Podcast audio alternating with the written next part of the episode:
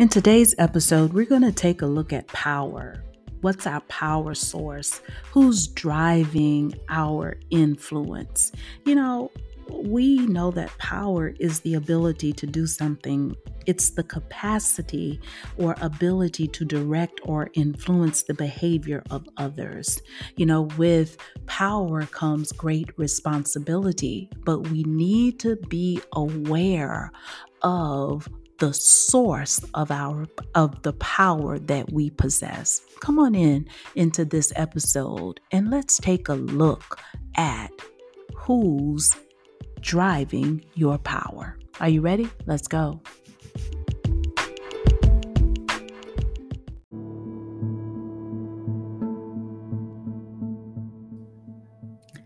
Let's talk about our power source let's talk about who's driving or what's the force behind our power. Um, so often, you know, we are power focused and we all have power in some capacity. And that's exactly what power is. In some area of our lives, we have the ability or influence over someone. And so that's power. A definition of it is the ability to do something or the capacity to direct or influence the behavior of others. A lot of us want power and we want it beyond our limited sphere. So let's just say you the only way you have power is in your home because you have it as a parent. That's a good thing because you have the ability and the capacity to influence your children children to grow healthy and strong, and especially if you're one of faith, to grow in the name and admonition of the Lord. Okay. And then sometimes, you know, we want to extend that power beyond uh, just people we know. We want to have influence throughout the world. And, you know, sometimes desiring power is not good. Our motives are wrong. Um, we want to be seen as all powerful or all influential or as someone who is great. You know, we want to be looked upon with eyes of amazement. Well, in this passage that I'm reading today, chapter 8 of the book of Acts, um, you know, that's the acts of the apostles. I like to say that is active Christians terrorizing Satan. All right. so, in this particular chapter, we meet someone um, who was uh, just, eh, you know, he was caught up in the. Um, I want to, I want to let's see, how should we say? We should say that he was caught up in the fact that people praised him and that people gave him attention because of the ability that he had. Now, the problem with his ability was that it was evil. Let's go to verse number nine. It says, For some time, a man named Simon had practiced sorcery. Now, this was a, a type of power. What is sorcery? It's the use of power, but it is gained from the assistance or control of evil spirits okay? The source of this particular power or the influence that Simon had was from an evil source. We'll come back to that. We'll circle back to that and show you the difference between uh, power, the power God gives, and the power of evil. Well, you know, he had been he had been doing this. He practiced sorcery. One thing we don't know about Simon is we don't know his his ethnicity. Come on, Denise, speak now. We don't know his ethnicity. We don't know anything about his background or his lineage. The Bible does not tell us. We just know that he's been amazing all of the people in Samaria. Now, I want to back up just for a second and go back to the beginning of this particular chapter because I want you to know that a great revival is happening in Samaria. Now, after the stoning of Stephen, you can read all about that in Acts chapter 7.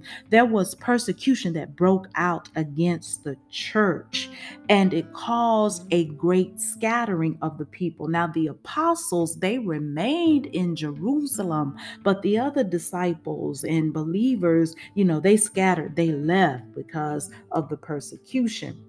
Now, you know, God can take the bad thing and make it a good thing. That even though these people were leaving Jerusalem, wherever they left, they left the city, but they didn't leave God. They didn't leave the new life that they found through Christ Jesus. The Bible tells us that in chapter 8, verse 4, that those who had been scattered preached the word wherever they went. You see how God can take, you know, those bad things that happen and still make them good? It was the spreading of the gospel. So wherever these people went, they told the good news of the kingdom, they told people about Christ. And that's what we find here. We are introduced again to Philip now, Philip, you can read about him in Acts chapter 6. He was one of those who was chosen of the seven to be a deacon to administer the food to those um, uh, Jewish or Hellenistic Jews. Okay, he was one of those, and he was one who was found to be full of the Spirit and wisdom. So that's what we know about Philip. Philip proclaimed Jesus as the Messiah in Samaria because that's where he had gone after the persecution. Now, when Philip spoke, and the Holy Spirit Spirit through him performed miracles, crowds heard Philip crowds saw the miracles and they paid close attention to what he said. The people were drawn to Philip by the words that he spoke. There's power in the word of God, y'all. All we got to do is speak God's truth. He said, Jesus said that if if we lift him up, he'll draw all men unto him. Now, the people were coming to Philip because of the message and the miracles, but eventually they i mean well realistically they were being drawn to jesus. That was the message that philip was teaching. Now there was great demonstration of the power of god through philip. The bible tells us that many were delivered from demonic possession and the paralyzed and lame were healed. As a result of this there was joy great joy in that city. So can't you tell? There was a new feeling, there was a new spirit in the area.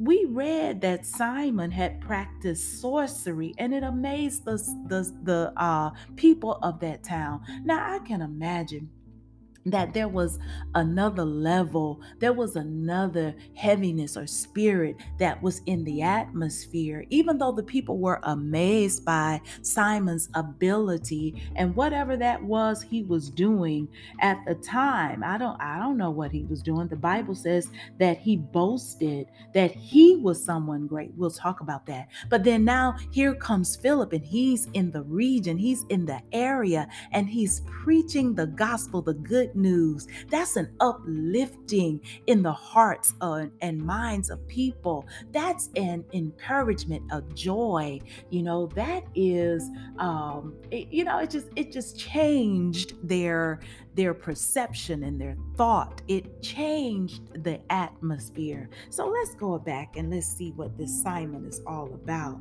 So he amazed all the people of Samaria by the sorcery that he practiced. Now he boasted that he was someone great. He did it.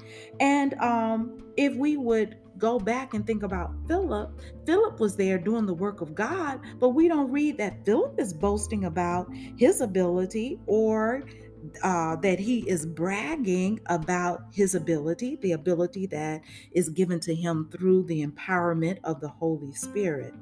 Now, people of all statuses of life, the rich and the poor, they crowded around Simon. And they called him the great power of God. They followed him because he had amazed them for a long time with his sorcery. Now, you find that in verses 9 through 11. Now, when we get to verse number 12, we notice that Philip is on this scene because the Bible says, But when they believe Philip, as he preached the good news of the kingdom and the name of Jesus Christ, they were baptized, both men and women. There was a shift, there was a change. The people were hearing something new. Y'all know the Bible says faith comes by hearing, and hearing by the word of God faith, once you believe, will cause you to do. They wanted um, this new life that they had heard Philip teach and preach about, and also the evidence of what he was teaching through the demonstrations of the deliverance that the people were receiving that were possessed by demons and who were also healed by uh, healed from their paralysis. So when Philip is on this scene, the people are now moving away from Simon the sorcerer and they are moving towards Philip, ultimately Jesus, and being baptized. Oh, what a good thing. This was good news. This was the message of Christ, and the people were seeing, they were hearing, and their hearts were being changed.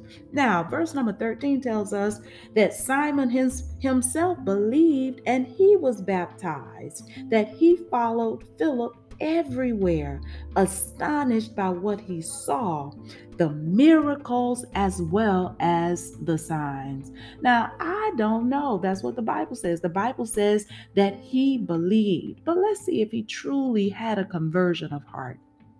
Well, in verse number 14, we find that the apostles, the apostles in Jerusalem, heard about Samaria and the people's belief and how they had accepted the word of God. Honey, listen, people, baby, when we hear that people have received and accepted the word of God, that ought to bring us joy, okay? And um, it should also encourage us to support new converts in their new faith. Let's don't leave them out there to figure things out for themselves. Let's send some support to help them in the faith so that they can grow even the more. So the apostles decided that they would send Peter and John from Jerusalem to Samaria. Now we see in verse 15 that Peter and John arrive. I want you to notice that when they arrived, they prayed for the new believers that they might receive the Holy Spirit. It's important here that we see that we should never forget prayer. Prayer is essential to the life of the believer. It must precede every work that we do because it is through prayer that we're going to get answers. It is through prayer that our work will be uh, justified, amplified, and it will work. Okay, that's exactly what will happen. So when they got on this scene, we are in verse uh, 14. They prayed for these new believers that they might receive the Holy Spirit. Now, the Bible says that the Holy Spirit had not yet come upon any of them, they had just been baptized in the name of the Lord Jesus Okay, so when Peter and John placed their hands on them, they received the Holy Spirit. Now, Peter and John were in, in, agreement. The Bible tells us that if two or three of us come together, you know, in agreement in whatever we ask God, He will do. This is an answer to a prayer that Peter and John prayed. Yeah, they put their hands on the people as they went along, and the Bible tells us that they received the Holy Spirit. Yay! Yes, amen. That God answered the prayer of Peter and John. Also, these people were receptive, they wanted um, to have the empowerment of the Holy Spirit on the inside of them. You know, they wanted the constant companion of God's Spirit living within them, the Spirit of truth. The Spirit of truth, remember, Jesus said, would guide us and remind us of the things that He said. You have a new life. You got to have the new way. You got to have a new spirit to help guide you in the new life. And not just any old spirit, you got to have the Holy Spirit. This is where this empowerment comes from, right? It's the spirit of truth. Now, look. So now they have received the Holy Spirit. This is what the Bible tells us. This is uh, verse number, well, where are we? 17. Um, then Peter and John placed their hands on them and they received the Holy Spirit. Now, the people received the Holy Spirit, but where was Simon? Simon the sorcerer, the one who had been uh, baptized, said he believed. Verse 18 says that when he saw that the Spirit was giving at the laying on the uh, of the apostles' hands, he offered them money. He offered them money, verse 19, and said, Give me also this ability. Ability, what is ability? Remember, power is defined also as ability. So he wanted this power so that everyone on whom I lay my hands may receive the Holy Spirit. Y'all get this. Simon saw that the Spirit was given at the laying on of the hands of the apostles' hands, and he wanted to do it too. So he offers them money. Y'all, we cannot buy God's gifts, we cannot buy his spirit. He gives freely his spirit. He gives freely his, his gifts to all those who will accept his salvation plan, all those who will accept Jesus as their Lord and their Savior, all those who believe that Jesus is God's Son risen from the dead, those who confess it with their mouths, believe it in their hearts, those are the ones that will be saved. Come on, y'all. You can get this gift. Now, Simon he could have received the Holy Spirit if his heart was right. His heart was not right. Peter and John had prayed that the people be given the Holy Spirit, but something was blocking the reception in Simon. Simon was following Philip right? But did he have the right motive in following Philip? So when the apostles John and Peter come and he sees the great miraculous powerful work that has been accomplished through him through them, then he desires what they have. Oh oh my goodness y'all. Look at this. What did he see, though, that made him want this ability?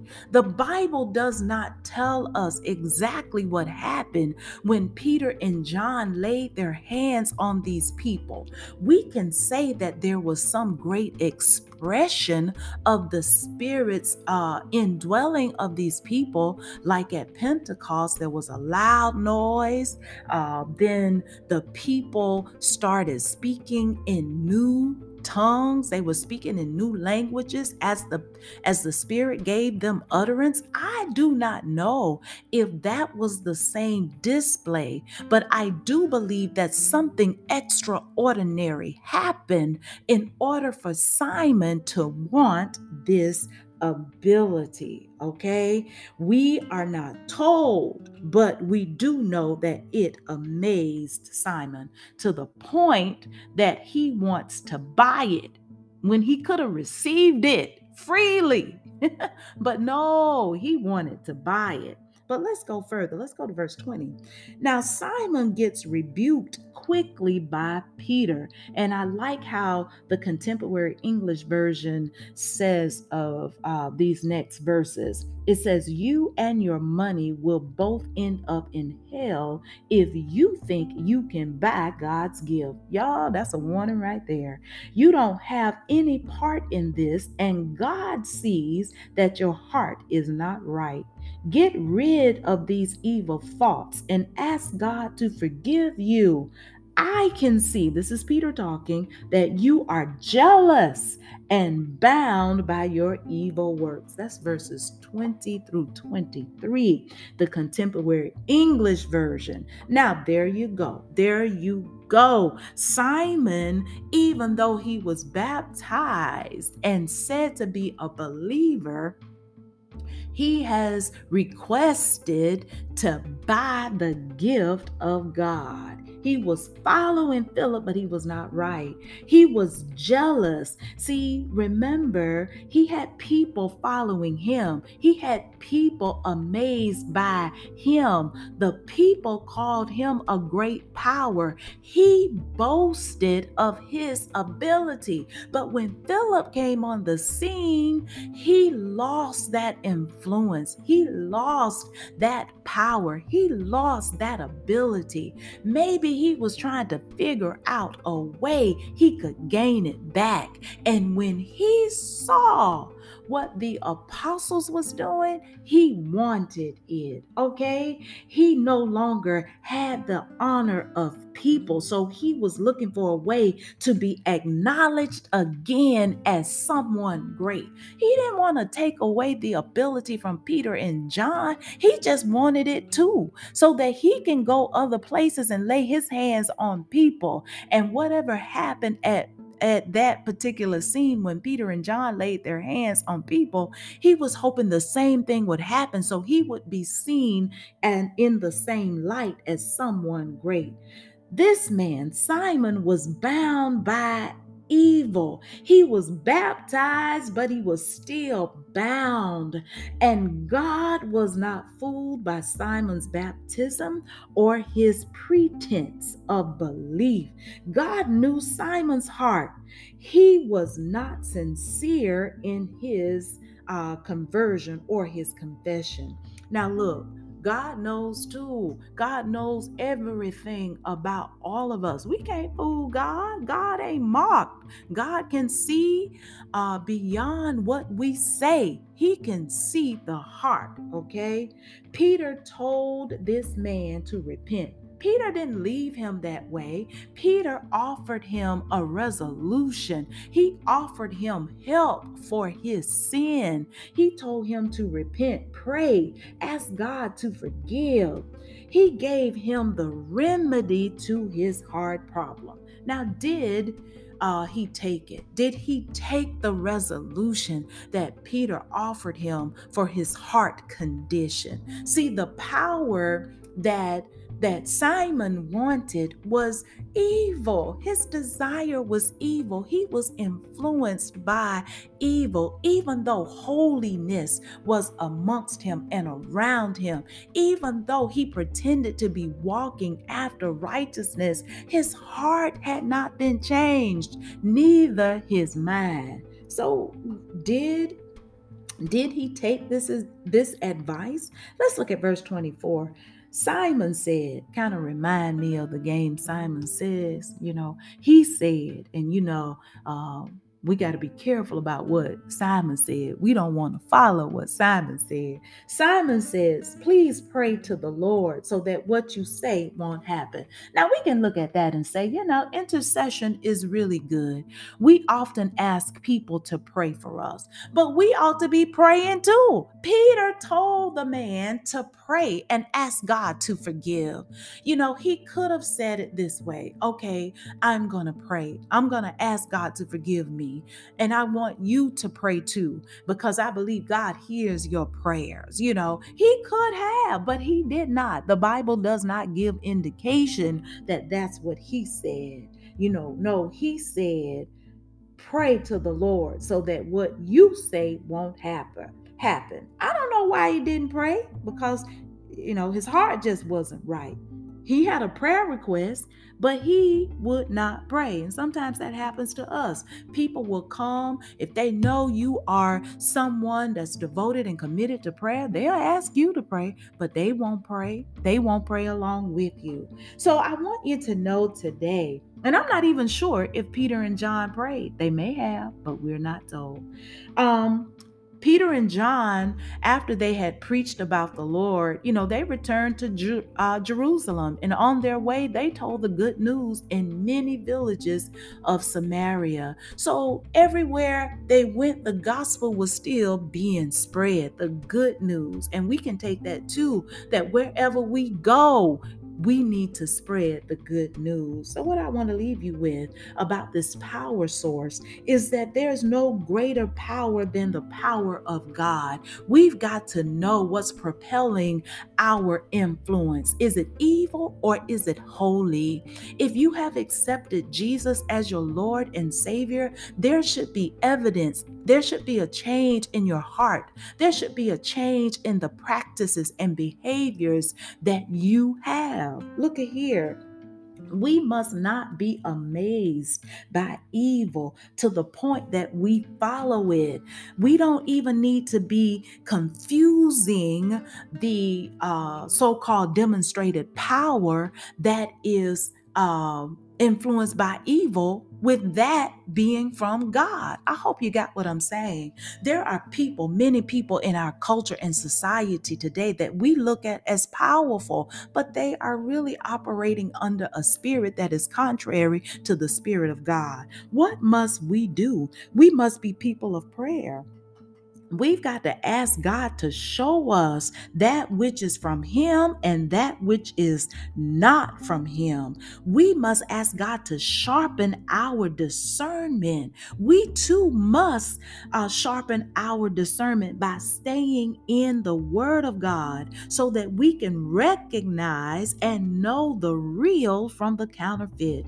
Okay? Listen, the counterfeit will always speak contrary to the Word of God. God, that which is opposing God, um, those that are operating under evil influences, they can't speak what God says. If we remember the day of Pentecost, when the Holy Spirit came upon those disciples in the room, the first thing the Spirit gave them the ability to do was to speak.